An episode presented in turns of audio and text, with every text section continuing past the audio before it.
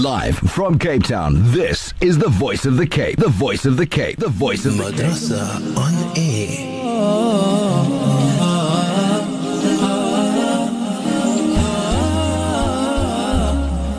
Assalamu alaikum wa rahmatullahi wa barakatuh and welcome back to your program. This is of course Madrasa on air and this is Developing Islam in Me, the Hajj edition. I'm your host Yasmina Peterson along with special guest in studio none other than Sheikh Ebrahim Abrahams and we are currently also on our topic of the fiqh of Hajj. However, I now hand over to Sheikh to greet us inshallah as well as doing the opening dua for us. Sheikh, Assalamu alaikum. Shukran wa alaikum salam wa rahmatullahi wa barakatuh. And how's yourself and Yasmina? Um, Alhamdulillah, Sheikh, how are you doing? Alhamdulillah. Allahumma laka alhamdu wa laka shukran. MashaAllah. Um, alhamdulillah wahda wa salatu wa salamu ala man la nabiyya ba'd. رب اشرح لي صدري ويسر لي أمري واحلل عقدة من لساني يفقه قولي اللهم علمنا بما ينفعنا وانفعنا بما علمتنا وارزقنا علما يا ذا الجلال والإكرام. ربنا ظلمنا أنفسنا فإن لم تغفر لنا وترحمنا لنكونن من الخاسرين. وصلى الله على سيدنا ومولانا محمد وعلى آله وصحبه وبارك وسلم. سبحان ربك رب العزة عما يصفون وسلام على المرسلين والحمد لله رب العالمين Alhamdulillah, all thanks and praise is due to Allah Ta'ala always and forever. Then our love and salam to our beloved Prophet Muhammad sallallahu alayhi wasallam, the messenger of Allah Ta'ala sent as the final messenger of all the messengers, to be able to come to the final ummah, the last people that will live as human beings that needs to follow the path of Allah. And that messenger carried that message for all of them. May Allah grant us to be of them. May Allah grant us to be able to be subservient to Him, ready to fulfill His message, for He was sent by Allah with a book and His lifestyle that you and I can have no excuse, Yawm al Qiyamah, that we need to live Islam in accordance with what Allah has sent with Him. Salah and salam upon him, his family, his friends, and all those who follow his path. May Allah grant us to be among them. Ameen, Ameen, Ameen, Ya Rabbil Alameen, Ya Rabb. Alhamdulillah, thanks and praise to Allah Ta'ala.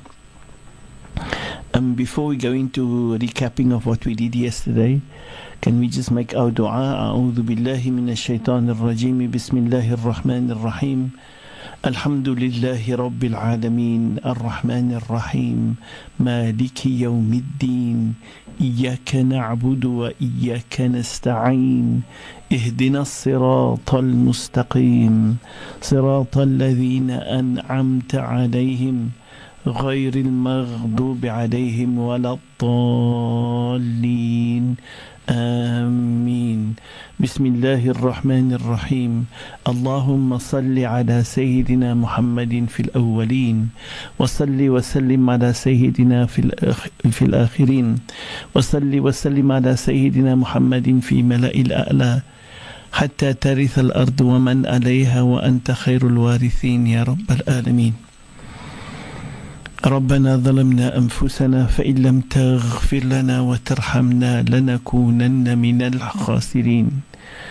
اللهم اجعل الحجاج حجهم حجا مبرورا وسعيهم سعيا مشكورا وذنبهم ذنبا مغفورا وعملهم صالحا مقبولا وتجارتهم لن تبور يا نور النور يا عالم ما في الصدور أخرجنا وإياهم من الظلمات إلى النور ربنا آتنا في الدنيا حسنة وفي الآخرة حسنة وقنا عذاب النار وادخلنا الجنة مع الأبرار. يا عزيز يا غفار يا رب العالمين. إن الله وملائكته يصلون على النبي. يا أيها الذين آمنوا صلوا عليه وسلموا تسليما. اللهم صل على سيدنا محمد وعلى آل سيدنا محمد وأصحابه وبارك وسلم. سبحان ربك رب العزة عما يصفون وسلام على المرسلين والحمد لله رب العالمين ما شاء الله الحمد لله in yesterday's uh, lesson we dealt i- in this uh, the, the issue of dealing with what we call the virtues of Hajj. And after having dealt with what the virtues of Hajj the was, we went over to the ruling of Hajj.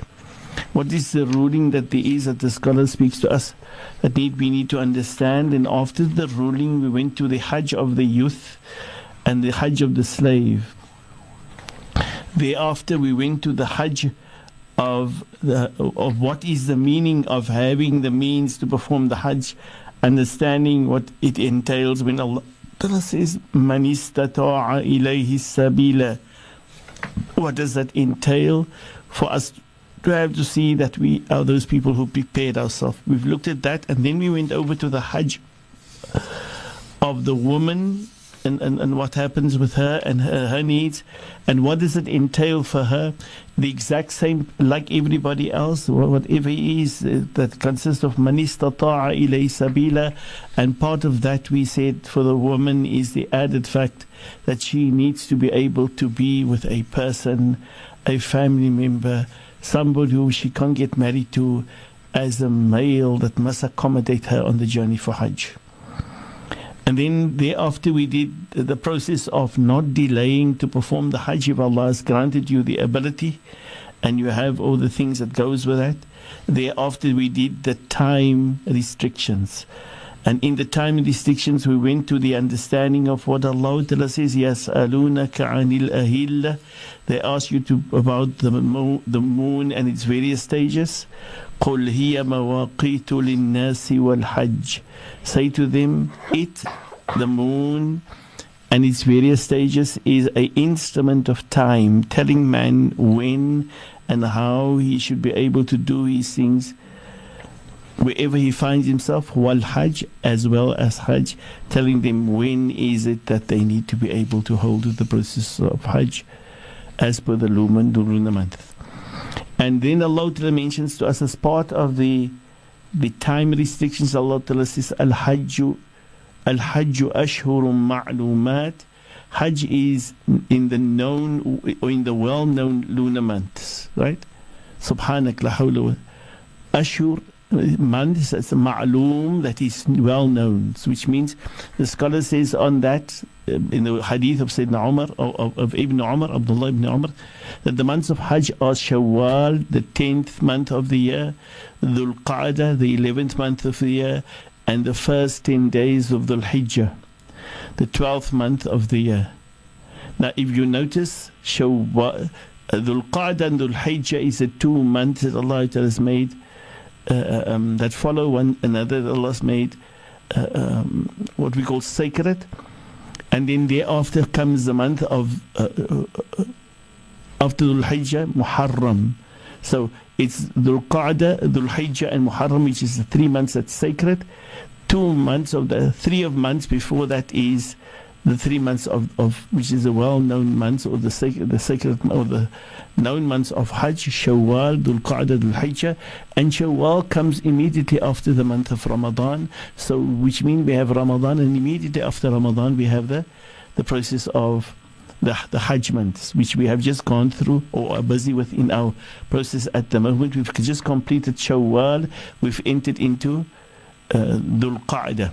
We're at the beginning of Dhul Qa'dah. And Dhul Qa'dah. Dhul Qa'dah is a sacred month amongst the sacred months. Now, Allah have chosen it to be one of the sacred months, right? So may Allah accept from us that we actually do our best. And it is the process wherein Allah Ta'ala allows the Hujjaj to travel, to get to wherever, so that they can get to perform the, the Hajj when they get there in the, the, the Hajj season. And then after that we need to go or we've come that is to what we did yesterday. We need to go to the other restrictions that there is which they call the the physical restrictions or the physical place restrictions or the locale.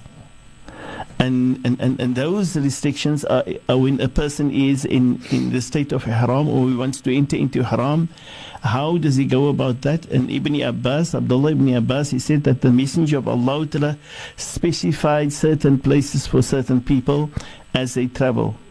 Or when they are from that area, they need to be able to see.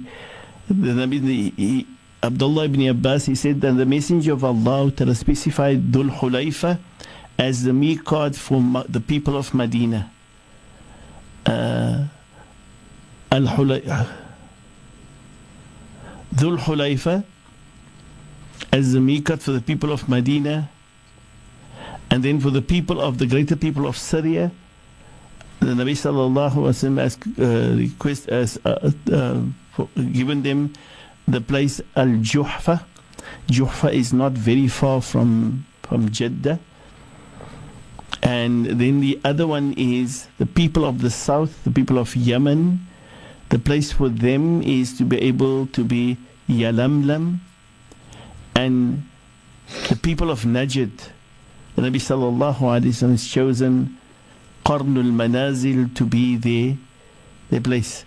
And the Nabi sallallahu alayhi wasallam said, هن لهن ولمن أتى عليهن من غير أهلهن those are for those people. Those places, as mentioned by the Nabi sallallahu alaihi wasallam, are the places as miqats for those people from those areas. And whosoever comes traveling through those places, wherever they come from, right? If they come from their own people and they come through that those places, then when they enter those places, there they need to see that they enter the state of ihram. Beautiful. And we are now going to be continuing on our topic being the fiqh of Hajj. That is with none other than Sheikh Ebrahim Abrahams. Sheikh, tafaddal inshallah. Shukran for that one, Yasmina. We were looking at what we call the local restrictions, the, the, the restrictions that to do with place. And uh, Nabi Sallallahu says, which means when we speak about the restrictions here, that the person cannot extre- uh, go th- pa- past these places without having to be in the state of haram. When he gets to these places on the way to Makkah, then he needs to at these places enter into the state of ihram. The words of the Nabi's advice is to be able to use Dhul Hulayfa as the, the miqat for the people that comes through Medina, the people that go through um, um, Syria, through Syria, um, they must be able to do the miqat of Al Juhfa.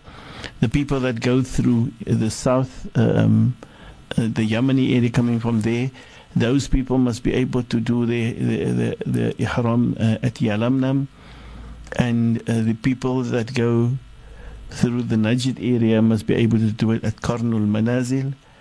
And then the Nabi sallallahu alaihi wasallam, as we said, said that those people who go through those areas or of those areas, they need to be able to take that as their miqat, and whosoever of them travel through there from wherever they come from, so you could be go, going traveling through.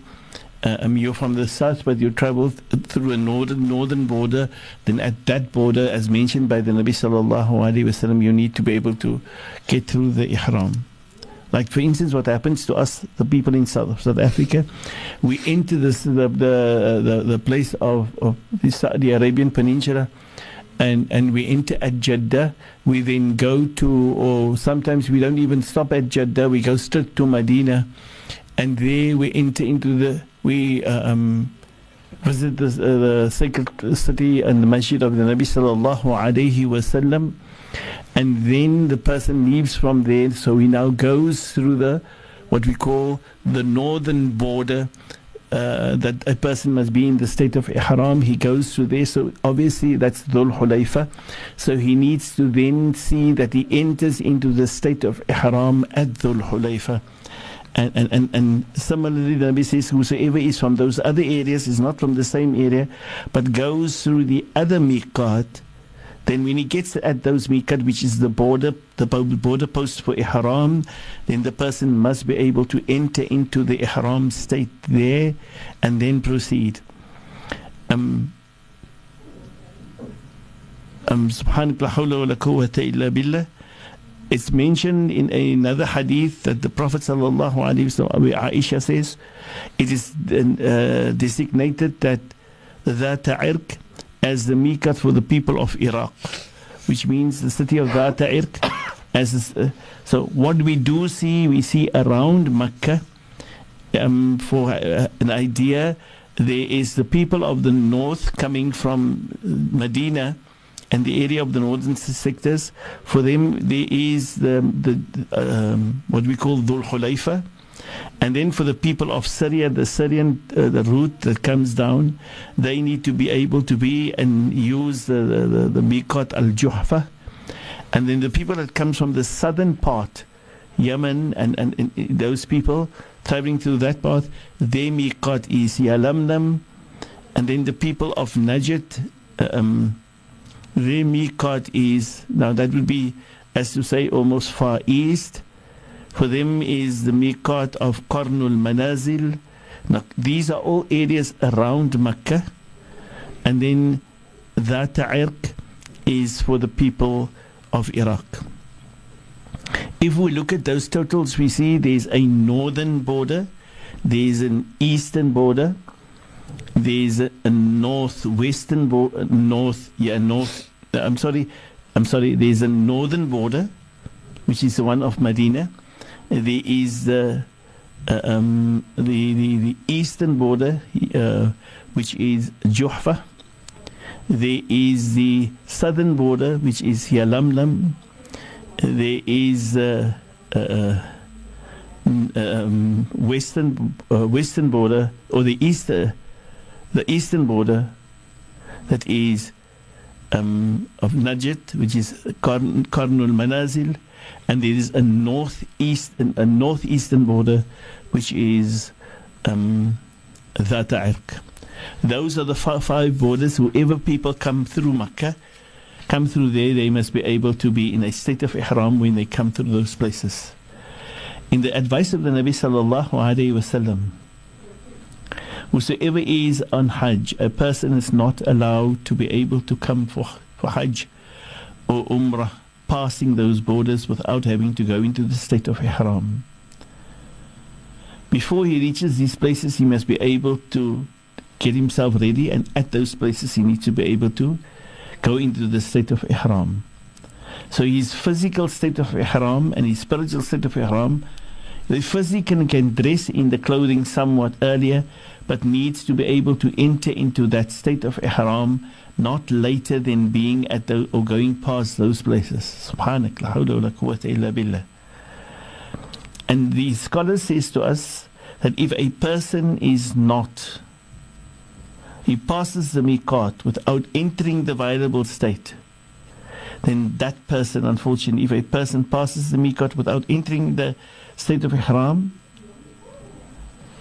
which he has intended for hajj or for umrah, then that person is a sinner in the sight of Allah Ta'ala. Such a person is a sinner, committed a sin, and there is no way for him to be able to rectify that except for having to go back to the miqat. Which means if he passed over the miqat, over the border, then unfortunately he needs to go back to the border. That is the, the penalty on him, right? And he then has to come in. But if a person does not return back, then unfortunately he is as a person on Hajj being a sinner, or in a person Umrah being a sinner and having to do it that way, right? Um, there is no other uh, ruling, as the scholar says, on such a person, except for the fact that uh, that person needs to. then that person needs to go back to that border, as we said, uh, or the the miqat, as they are known, right? Um, if a person, if a person uh, uh, the, the, messenger of Allah Ta'ala, as the messenger of Allah did not order a man who was wearing a garment that have woman's perfume on it to do anything except remove that garment and wash off the, the perfume, then on that merit, the Sahaba radiallahu anhu said that the, he did, did, there was no order on that person that he must be able to do any other than having to return back there. Otherwise, he would be in, would be considered as a sinner. Now, if a person enters the state of ihram, if the person enters the state of ihram at the miqat, obviously, the person should be reading aloud the, as males the the the the words labbaik Allahumma labbaik labbaik la sharika lak labbaik inna alhamda wa ni'mata lak wal mulk la sharika lak now the person should be knowing whether he is doing a Hajj or an Umrah, and he must say labbaika hajjan or labbaika umratan. Now, if a person say doesn't say those words aloud, but he knows what he's doing, then it's absolutely right. There's nothing wrong. There is no specific uh, factor that he must say those words, that he is doing it uh, for Hajj or for Umrah specifically. But it, it, it's good for him to know, and it's recommended for him to be able to say that. And this is where the scholar says is the only place that shows us in the process of what we say the niyyah that's very clearly cut out for us under the fiqh processes. Nowhere else, there's not a niyyah written for us by the Nabi Muhammad sallallahu alaihi wasallam, which is our teacher, who said to us we must be able to say the words in niyyah. He taught us the niyyah is something in the heart. If you do not say its words and you mean, like for instance, a person takes wudu with the intention to perform the dhuhr salah and he knows it's the dhuhr's waqt is in and he's heard the adhan and is prepared to be able to go to the masjid to perform the salah or not at the masjid for that matter. Then that person goes with the intention to perform the dhuhr salah.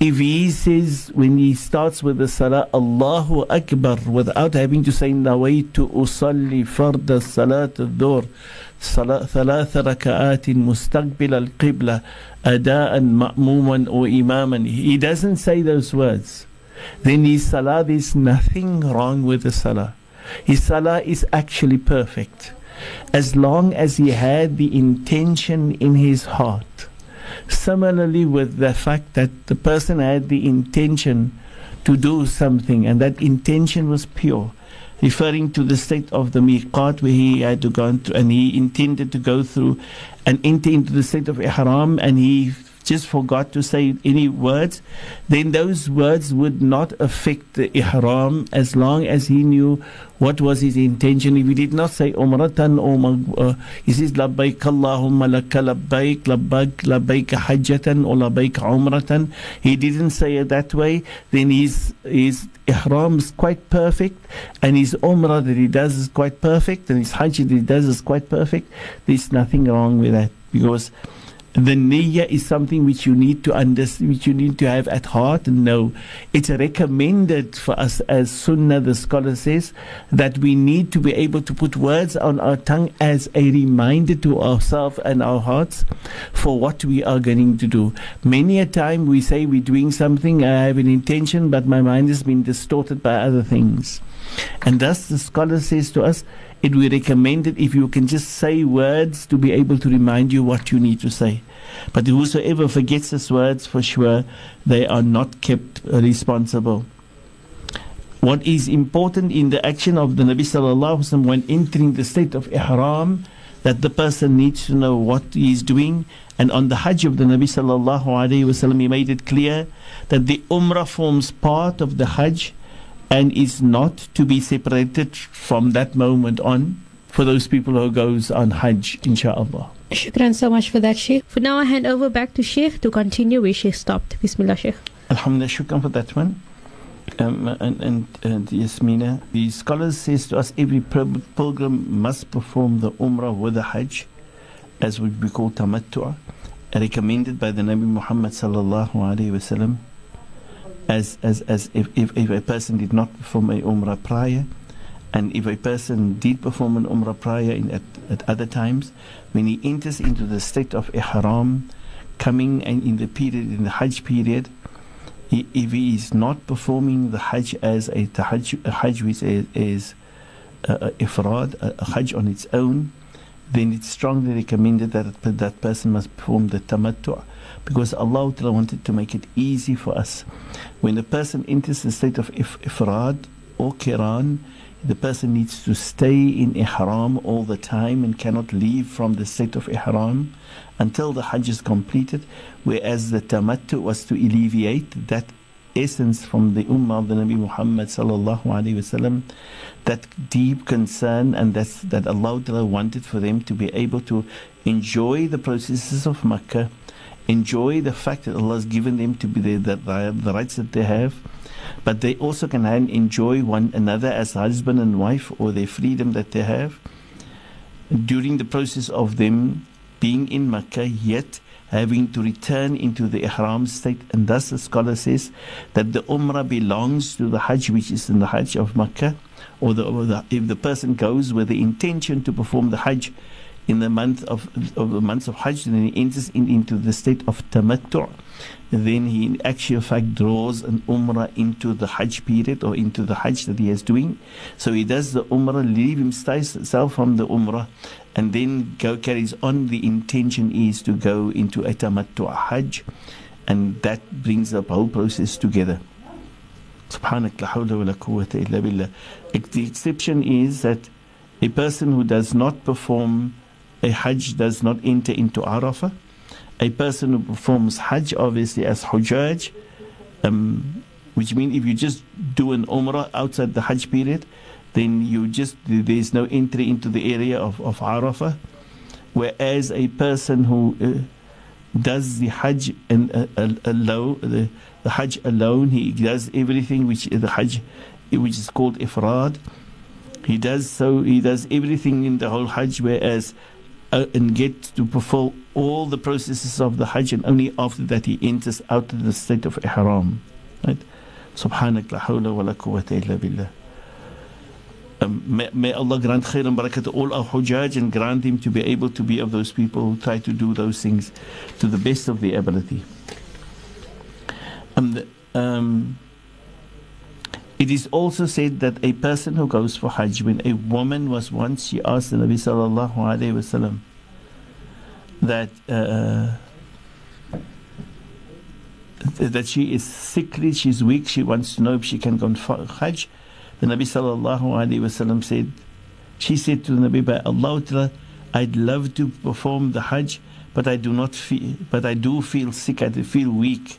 So the Nabi sallallahu alayhi told her, make the Hajj but uh, put down a condition to Allah Ta'ala saying, Oh Allah, I will finish my inviolable state, my state of ihram, wherever you refrain me from going further. Meaning, if you stop me, that, that words that we've said earlier on, وَمَحِلْ uh, فإن حبسني حابس فمحلي حيث حبستني If anything prevents me, O oh Allah, if there is things that can probably prevent me from having to fulfill, I ask you to allow me to be able to leave the state of ihram there where the prevention uh, uh, happens to me. May Allah grant khair and barakah.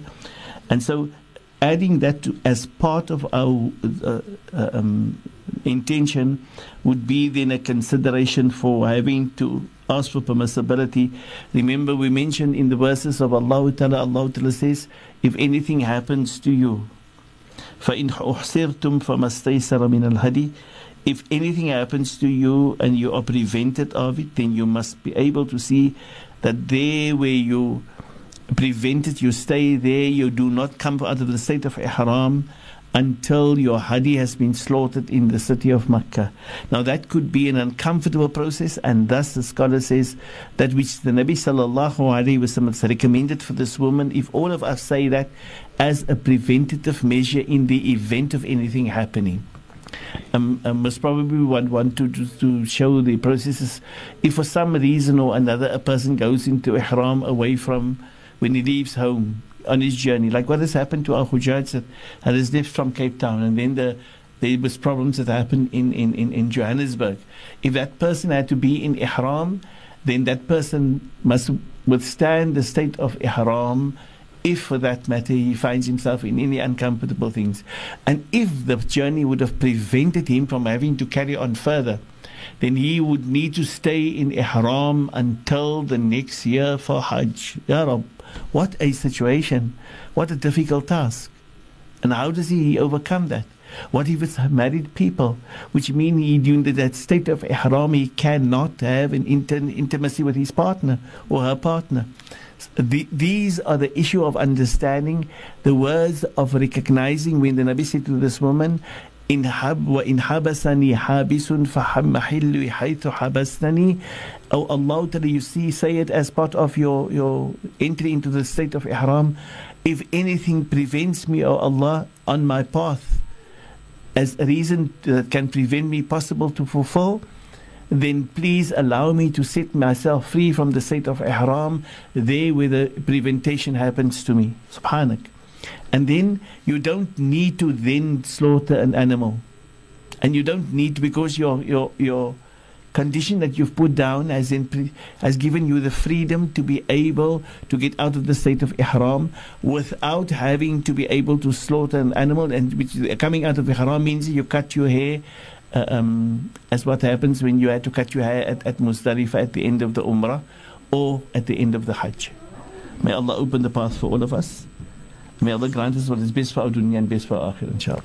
Shukran so much for that, Sheikh. And now, in our topic being the fiqh of Hajj, where Sheikh is explaining everything relating to uh, the fiqh aspects regarding Hajj. For those of you who are going on Hajj, and for those of you who are making niyyah to go on Hajj, inshallah, may Allah makbul all of your du'as. Ameen, thumma ameen. However, we now cross over back to Sheikh to continue where we stopped. Sheikh Tafaddal. Shukran jazakallah khair for that one, Auntie Yasmina. There is one other, uh, uh, some physical uh, processes that needs to be seen to, to as a restriction for Makkah. The scholar says that Allah Ta'ala mentioned to us in verse, in surah number 22, surah Hajj, verse number 25. إن الذين كفروا ويصدون عن سبيل الله والمسجد الحرام الذي جعلناه للناس سواء العاكف العاكف فيه والباد ومن يريد فيه بإلحاد بظلم نذقه من عذاب أليم Allah Ta'ala says, Verily those who disbelieve and hinder men from and hinder people from the path of Allah and from Mash'ar from Masjid al-Haram in Mecca, which we have made open to all people, the dweller therein and the visitor from their countries are equal there as regard to that sanctity for Hajj and for Umrah. And whoever inclines to evil actions therein or to do wrong, such a person we shall cause to taste from a painful torment. Ya Rab, this is Allah's words. Wanting to say to us that the sense of the understanding of the respect and the adab that the person must have for Makkah is very much so. That part of that, thus the Nabi sallallahu alaihi wasallam mentioned to us in a hadith لا يؤاخذ لا يؤاخذ العبد بالهمة قبل العمل إلا بمكة. No place in this world will a slave be kept, kept responsible for his thoughts or his concerns before any act, before any act, except for Makkah. Meaning, at Makkah, if you have a thought or you have a dream or you have a wish or intention to do something, then if you haven't done it yet, just your intention, it's recorded as done. Now, usually that would be wonderful for for a person who's doing the things um, where the, the, where the positives are concerned. Like example, the person thinks at night or he goes take a rest and he says to himself, Inshallah, when I stand up, I wish to, in the middle of the night, I wish to stand up and I wish to be able to take a little bath or ghusl and a wudu and I wish to prepare myself and I want to go off to the haram and I want to make salah, want to make salah in the haram and I want to make tawaf and I have some zamzam to drink. His thought that he's having in his mind is already recorded as an act done. Says the Nabi sallallahu alaihi wasallam. And if he does the act, which means the moment he gets to stand up and do all those things that he intended to do, then for what he did will be recorded that multiplied by a hundred thousand. Allahu Akbar. Our Nabi sallallahu alaihi wasallam says to us that the value of the, the, of the Haram of Medina is the value of the value of one salah in the Haram of Medina is the value of a thousand salah anywhere else.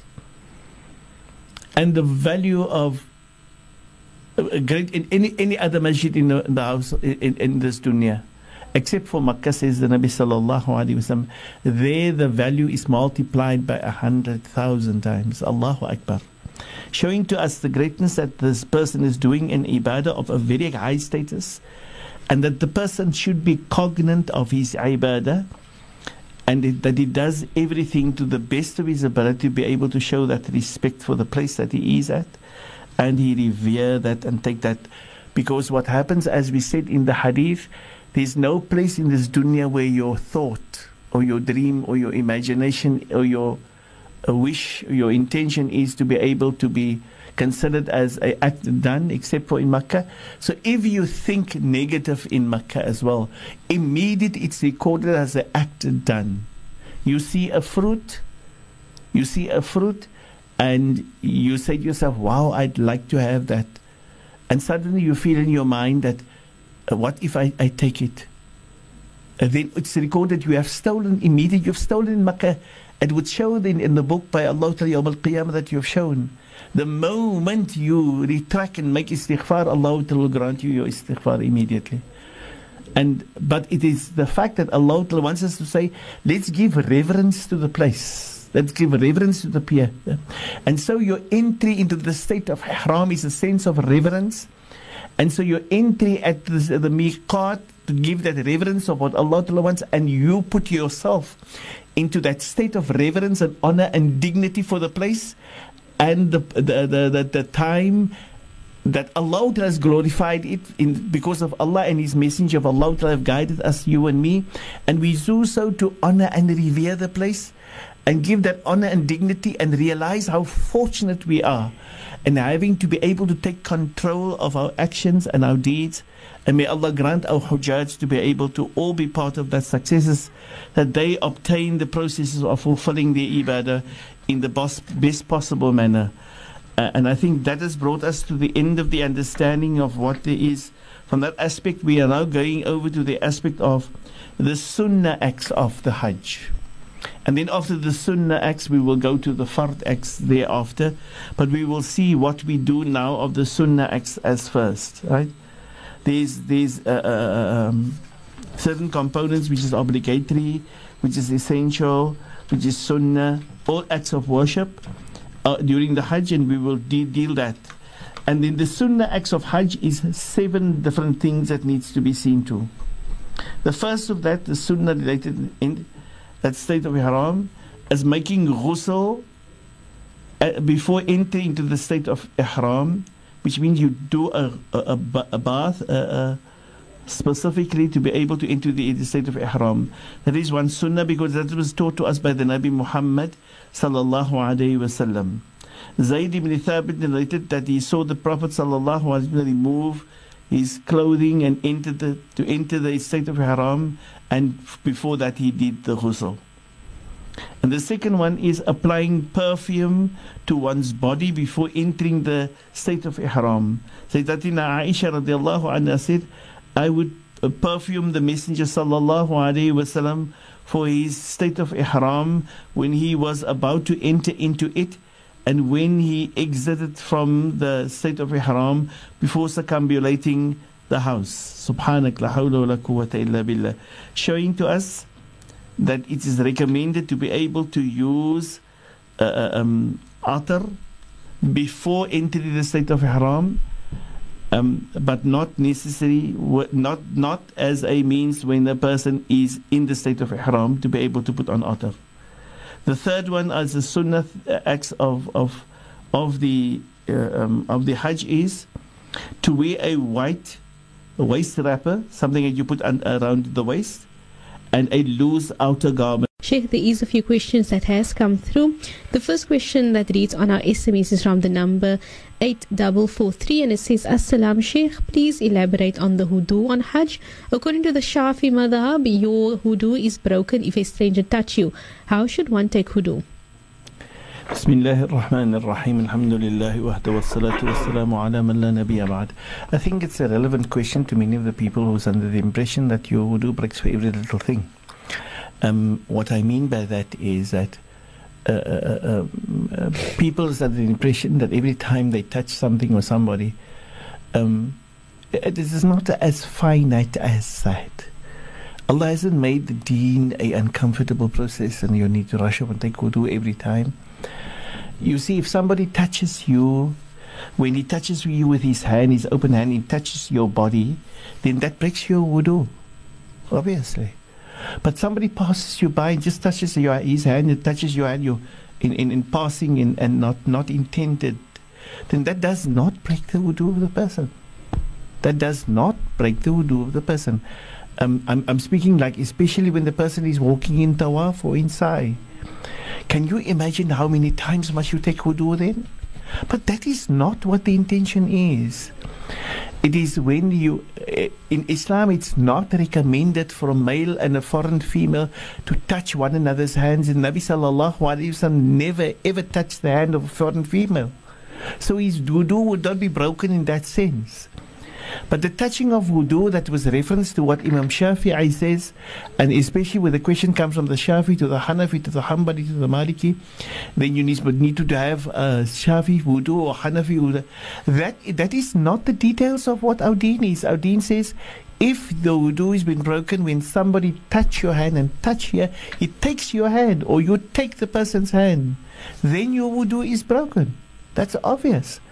But if in passing and in movement and and and, and, and the, there's no intention no thought no dream he just touches and you touches then uh, and, and and the touching is just uh, scraping by then there's not, nothing intended then the wudu is not needed to be broken or, or is not broken then you proceed, proceed on and carry on with your ibadah Allah hasn't made the religion of Islam a difficult religion. It's a very finite precise religion, but not to the misunderstanding of us thinking that.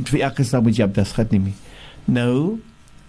You, if you have wudu, uh, unless you break your wudu under normal circumstances, then the wudu must be re, uh, refreshed to be able to carry on in in in in in, in uh, um, the issue of what happens where our people say about having to be in a state of, of a Hanafi abdas because the Hanafi abdas doesn't break your wudu, that is not true either.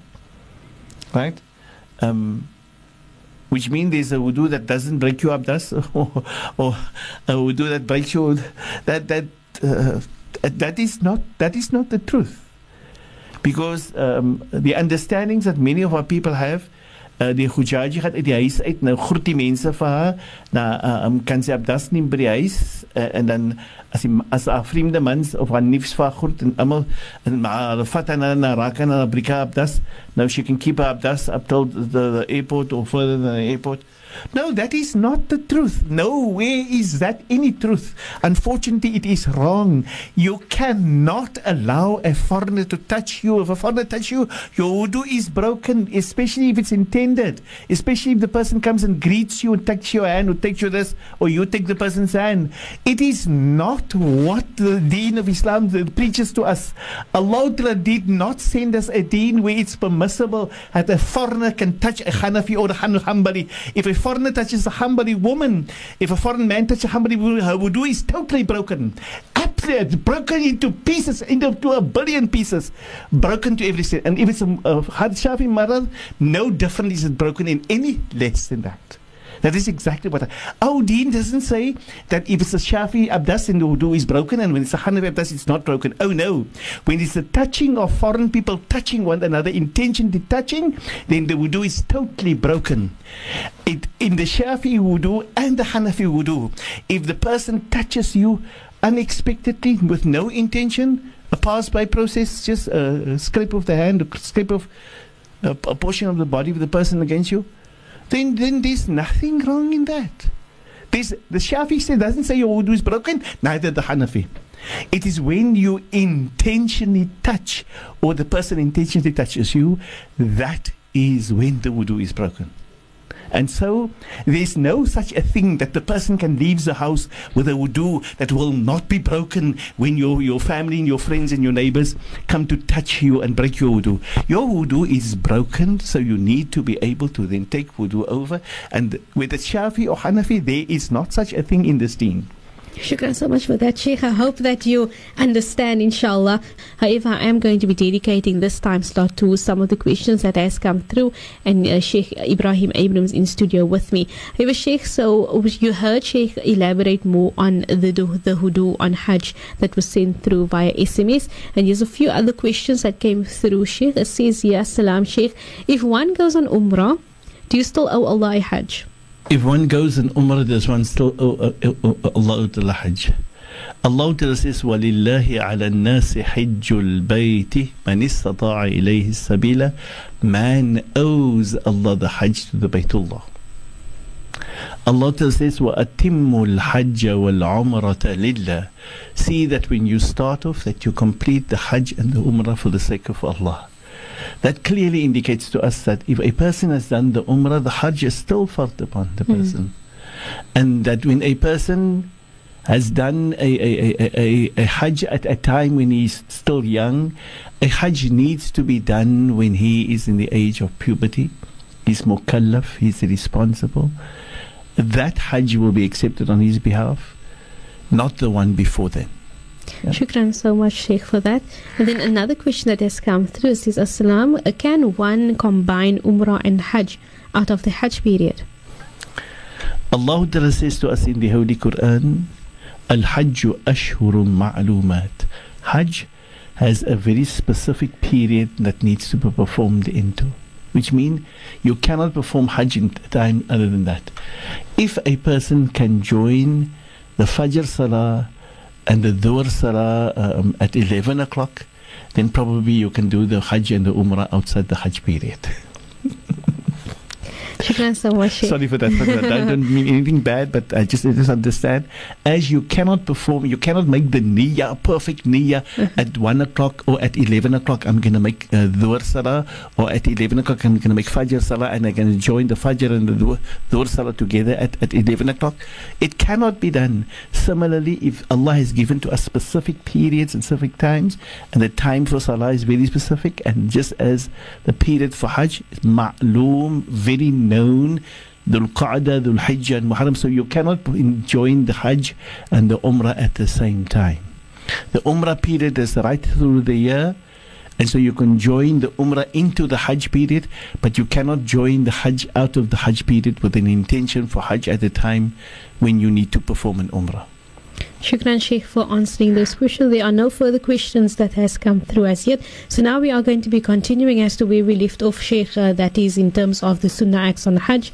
Inshallah, and Sheikh will then be continuing on that in uh, in terms of when we are going to be going for our broadcast. But for now, Sheikh, tafadol. Um, we were busy on the Sunnah acts before before the the, the, the or the Sunnah acts during the Hajj, and we said initially there was seven. There's much more than seven in the whole Hajj, but there's seven that, that deals with the Hajj processes for for, for, for that matter.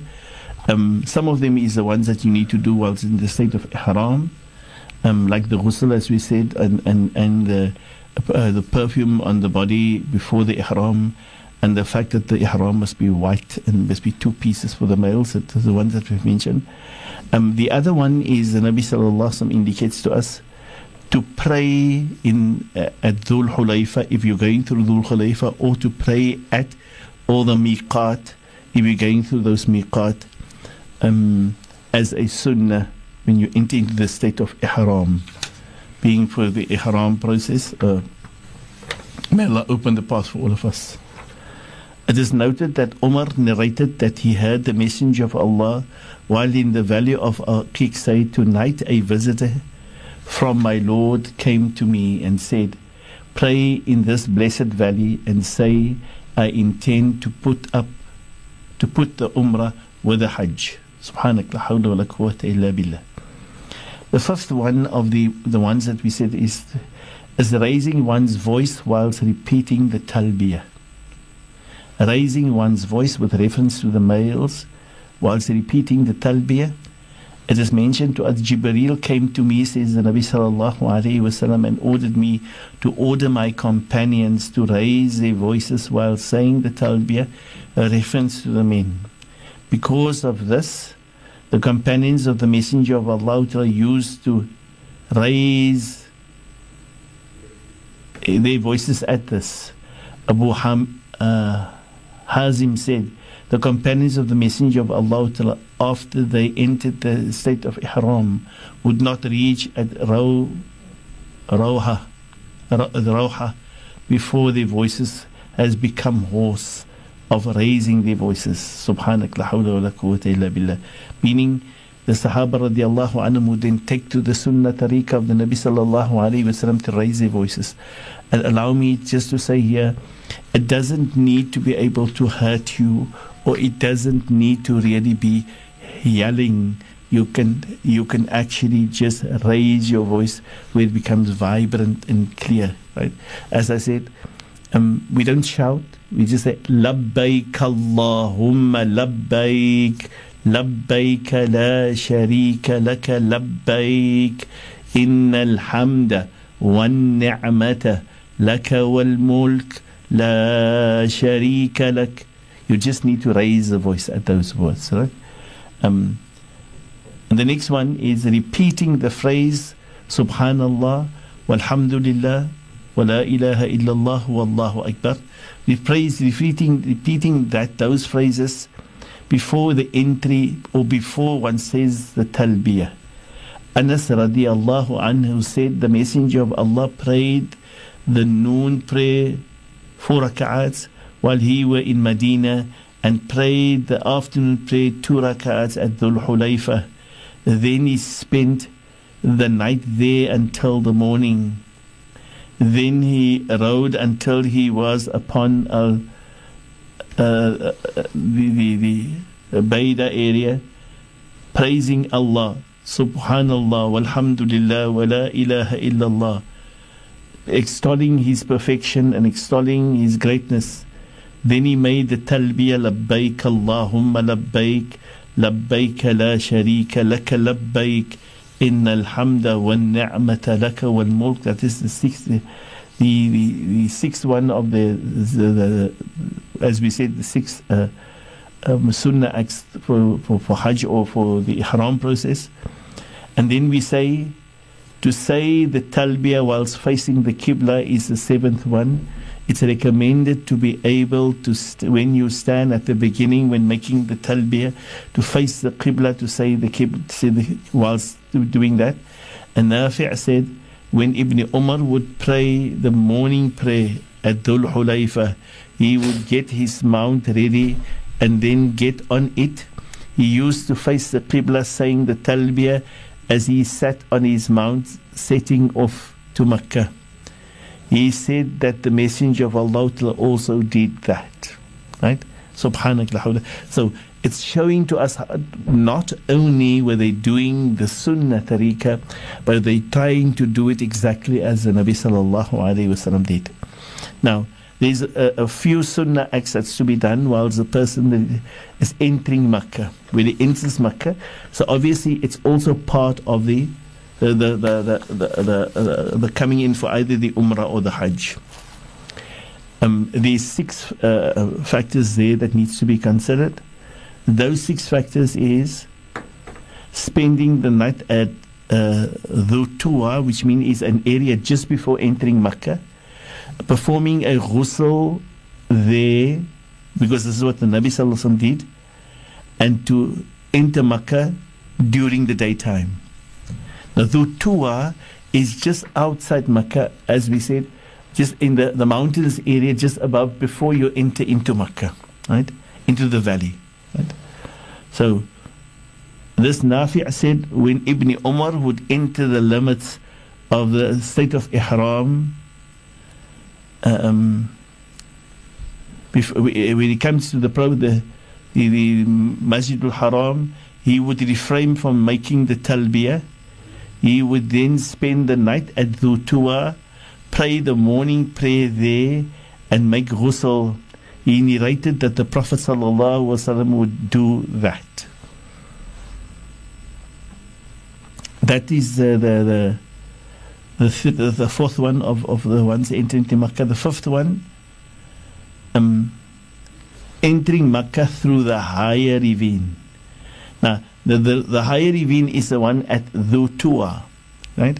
So there's, there's various ravines that you enter into the valley of Makkah, and uh, the Sunnah one that the Nabi sallallahu alaihi wasallam entered in was Dhutua, and it's only a recommendation, and the Sahaba did their very very best to be able to see that they go entering that.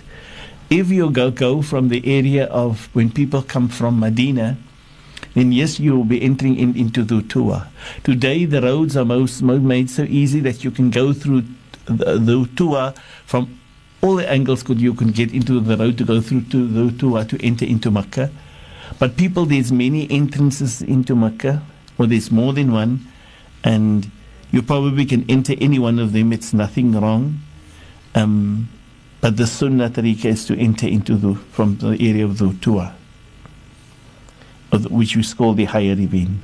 And then the next one, um, that's the fifth one, uh, uh, is to step first with the right foot when you enter the masjid by saying, A'udhu billahi, a'udhu billahi al-azim, وبوجهه الكريم وسلطانه القديم من الشيطان الرجيم بسم الله اللهم صل على محمد وسلم اللهم افتح لي أبواب رحمتك um, the, the, the, these du'as, the, these are the du'as entering Makkah when the Nabi sallallahu alaihi wasallam entered.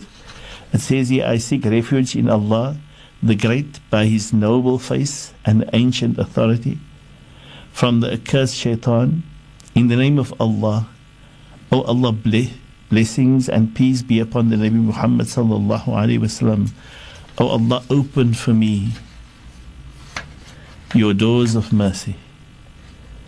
Allahumma ameen, Ya Rabbal Alameen. That is the meaning of the dua. The next one is Upon seeing the house, it is strongly recommended. Upon seeing the house, one um, may raise his hands if so desires. Part of the Sunnah. As such is confirmed from Ibn Abbas, he says, furthermore, if one wishes to make the following supplication, it is good as it has been confirmed from Umar radiallahu an. O oh Allah, Allahumma anta salam wa minka salam وادخلنا الجنة دار السلام O Allah, you are the source of peace and from you comes peace and O our Lord, give us life in the abode of peace. Allahumma ameen ya Rabbal Alameen. This is of the du'as, that's the sunnah ones that we said that when one enters Makkah. We now get to the sunnah acts related to the circumambulating, the circumambulation of the house, which means when you go in the tawaf and you some circumambulate the tawaf, uh, those, there's sunnah acts to be done there. Those sunnah acts will follow, inshallah. Shukran so much for that, Sheikh. However, we still do have a few minutes left to the program. That was uh, the Sunnah accent which Sheikh has uh, mentioned, inshallah. For those of you who want to get some more clarity on what Sheikh has been talking about, as well as, you know, making, eh, getting your questions for Hajj and so forth, you can send them through to 47913. Alternatively, you can also send us through a WhatsApp message. Okay, shukran for that one, eh, eh, Asmina. The Sunnah acts related to the uh, circumambulation of the house the Kaaba, the tawaf around the Kaaba. Those are quite a few ones of them there. I don't think our time is going to grant us all that permissibility to be able to go through all of them. I probably could just start with some of them. Putting the ends of the upper loose garment under the right armpit, exposing the right shoulder. Right? That that is the first, as when with reference to the males here. Ya Ibn Umayyah narrated that the Prophet was circumambulated while exposing his right shoulder. Right? Um, the right one is open, and that right one is uh, usually away from the Kaaba. The left one is to the Kaaba side, facing the Kaaba, and he keeps the, the right one open. and we said that the reason why the Nabi Sallallahu did that because that Allah Ta'ala has informed the Nabi Sallallahu in the seventh year of the Hijrah that in actual fact the people of Quraysh had the intention to want to uh, to hit at them when Allah challenged them with the fact that they were uh, tired and they were they were wet in, in, in having to get the rain coming on them whilst they are traveling, and it was cold in the winter period. And the Nabi sallallahu alaihi wasallam was then informed by Jibril that they should open the, uh, the, the right arm, and they should go into the state of going in what we call the uh, um, movement of the, the uh, ramal. The next one, the second one is touching the black stone.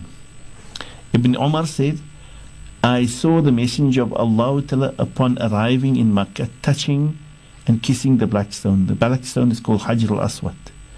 While beginning to circumambulate. He walked quickly in the first three of the, of the seven and, and, and walked normally thereafter. Which means he had the, the Ramal process in the first three and then between to touch the, the, the, the, the Kaaba, the, the, the Hajr. The next one is not only did he touch it, but he kissed the black stone, he kissed the Hajr al-Aswad. Zayd ibn Aslam related from his father who said, I saw Umar kiss the black stone. He then said, if it were not that I have seen the messenger of Allah kissing you, I would not have kissed you. Subhanallah. This is what Sayyidina Umar has done. And Zayd says he saw the Nabi, Sayyidina Umar says that he saw the Nabi sallallahu alaihi wasallam doing so, so he did the same, and that's the reason why he did that, the kissing of the black stone. Alhamdulillah. That brings us to the end of our program for today. Inshallah, and we hope Allah will accept from all of us and allow us to make the final dua. Bismillahir Rahmanir Rahim wal Asr. إن الإنسان لفي حسر إلا الذين آمنوا وعملوا الصالحات وتواصوا بالحق وتواصوا بالصبر وصلى الله على سيدنا ومولانا محمد وعلى آله وأصحابه وبارك وسلم سبحانك اللهم وبحمدك نشهد أن لا إله إلا أنت نستغفرك ونتوب إليك والحمد لله رب العالمين Alhamdulillah Rabbil Alameen. That then concludes our program for today.